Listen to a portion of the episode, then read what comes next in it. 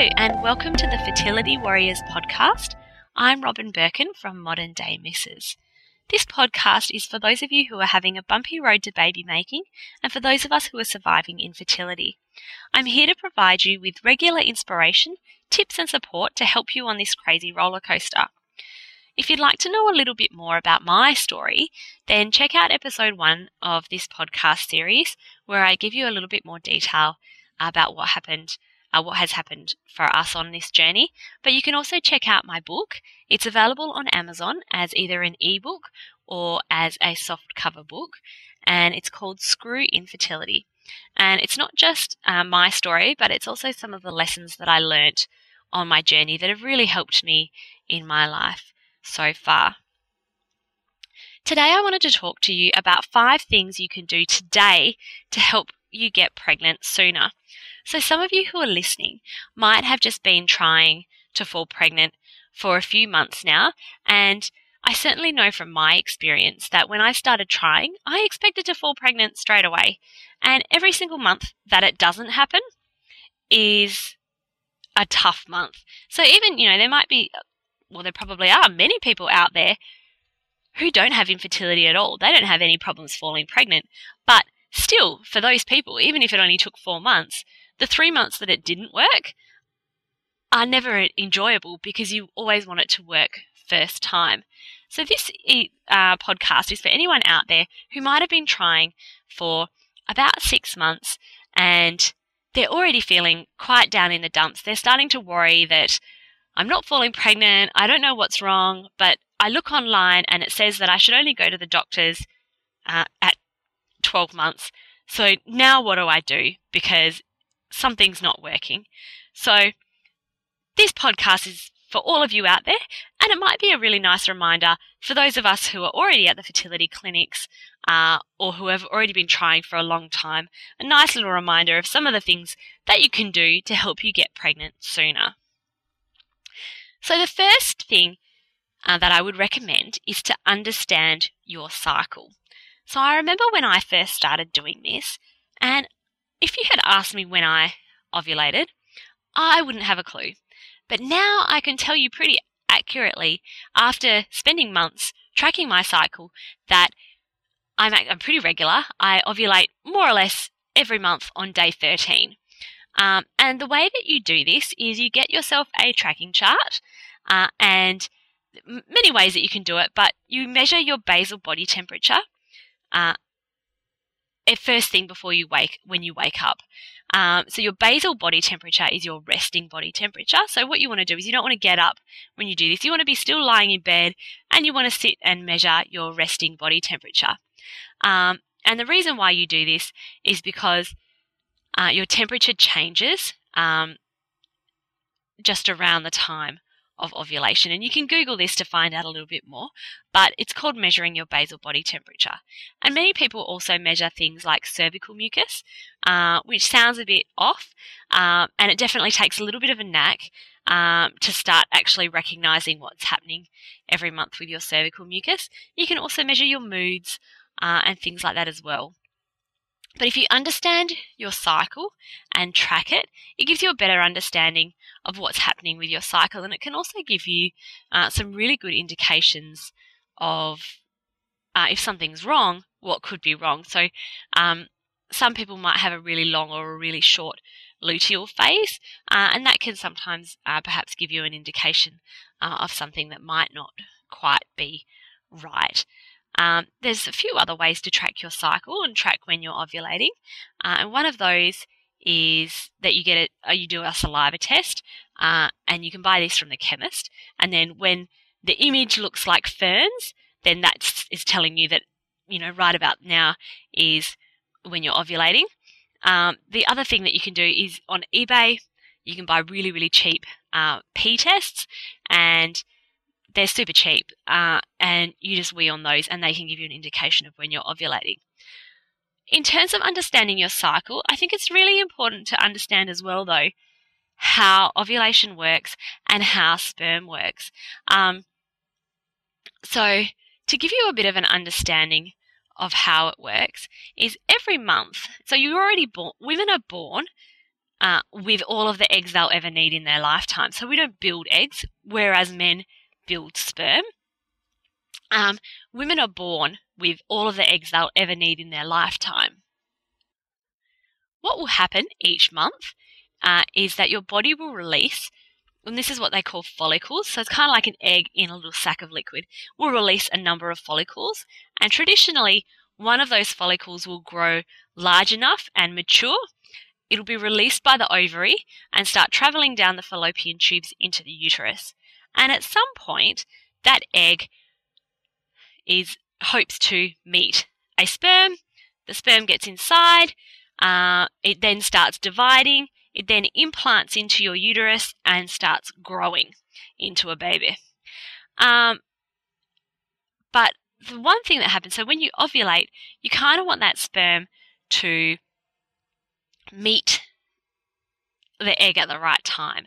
Um, and so a sperm can live for uh, sometimes they say like between three and five days inside a woman. So you don't always like if you find out when you ovulate, sometimes you might want to have sex just bef- if you find out that you always ovulate like day 13, you might want to start having sex around day 11 um, just to make sure that you're not missing that window either.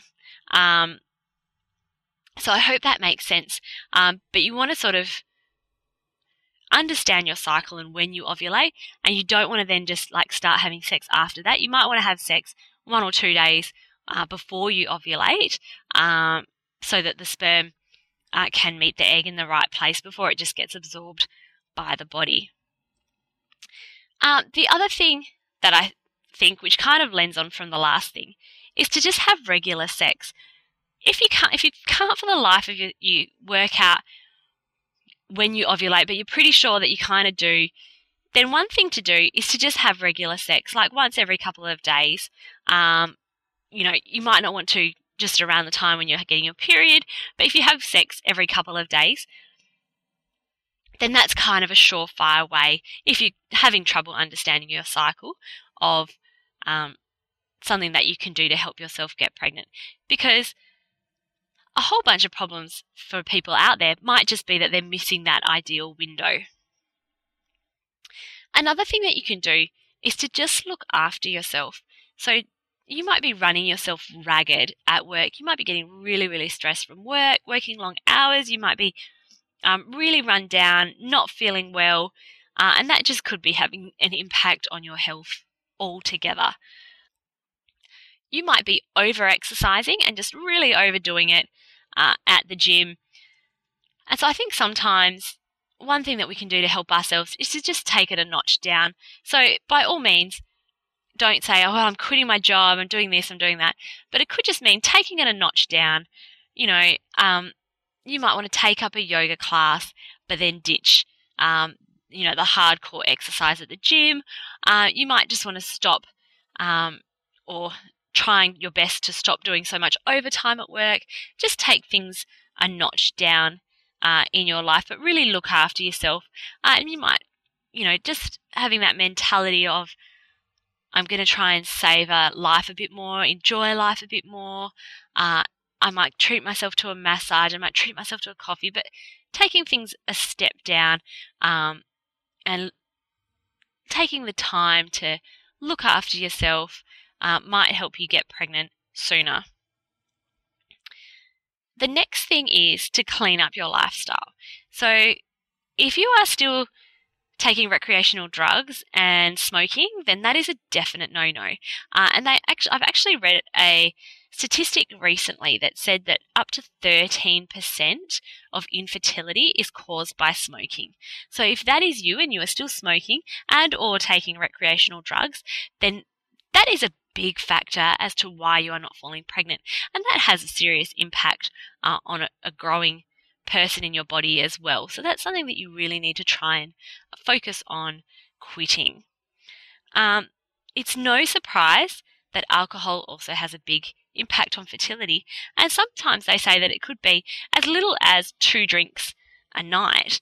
So uh, you can and you can look up various studies on the internet but alcohol is something that definitely has an impact as well.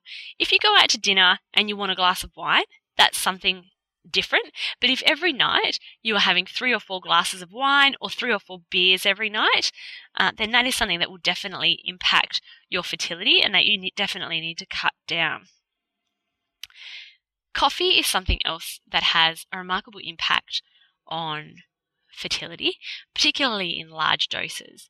Um, so I think you can have, I think statistics say you can have up to two cups of coffee a day, but much more than that, and you might be having a serious impact on your fertility. Uh, and for women as well, once you fall pregnant, you really shouldn't be drinking that much coffee anyway, um, or that much caffeine.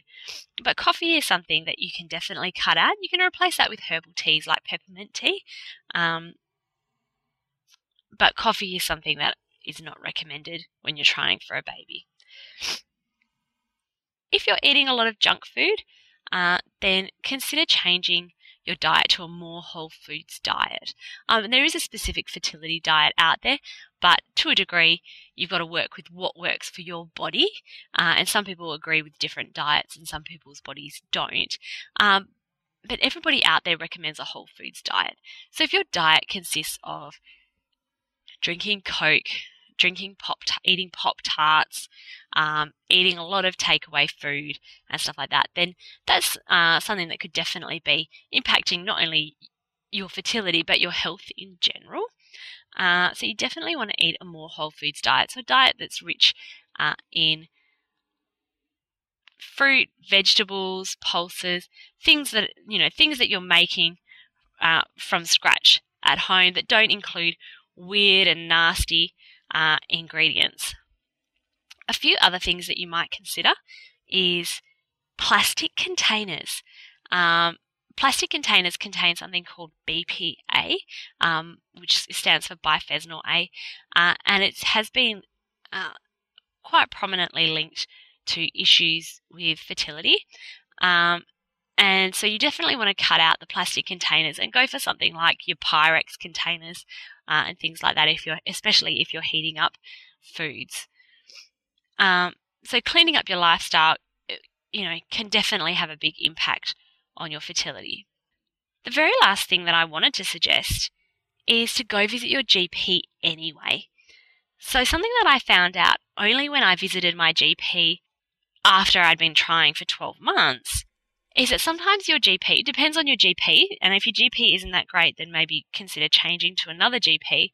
But that they can sometimes do preliminary tests, like you could just go there and get some blood tests, and they can test your iron uh, and a few other things that you know can impact your fertility if they're low, so like nutritional deficiencies.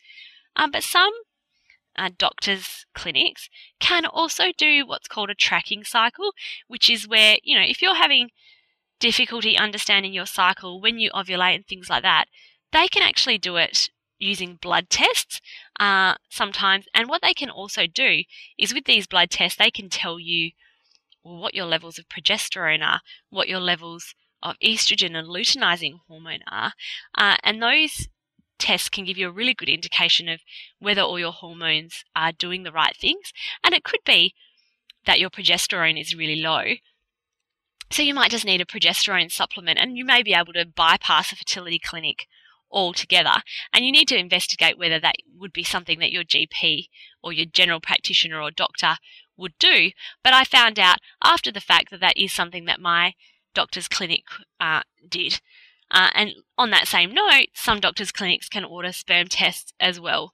So that, you know, if you've been trying for a, quite a while, you, what you think is quite a while, you're getting quite disheartened, then definitely make sure that you're ticking all of those boxes. Go visit your GP. Can, they're there uh, to help you. So if you're having concerns about it, you can definitely uh, still talk to them. And I don't think you always need to wait till 12 months. They might say, they might try to put your mind at ease and tell you to keep trying for a little bit longer, but they might also be able to help you with some strategies, some information, some tests that could give you um, a bit of an indication or a bit of assistance uh, until you wait for that time to determine whether or not uh, it is worth going to a fertility clinic. But those are five things that you can do to help you get pregnant a little bit sooner. And I definitely hope that everybody out there does fall pregnant soon. Thank you for listening. I'm Robin from Modern Day Misses, uh, and stay tuned for the next podcast. Bye.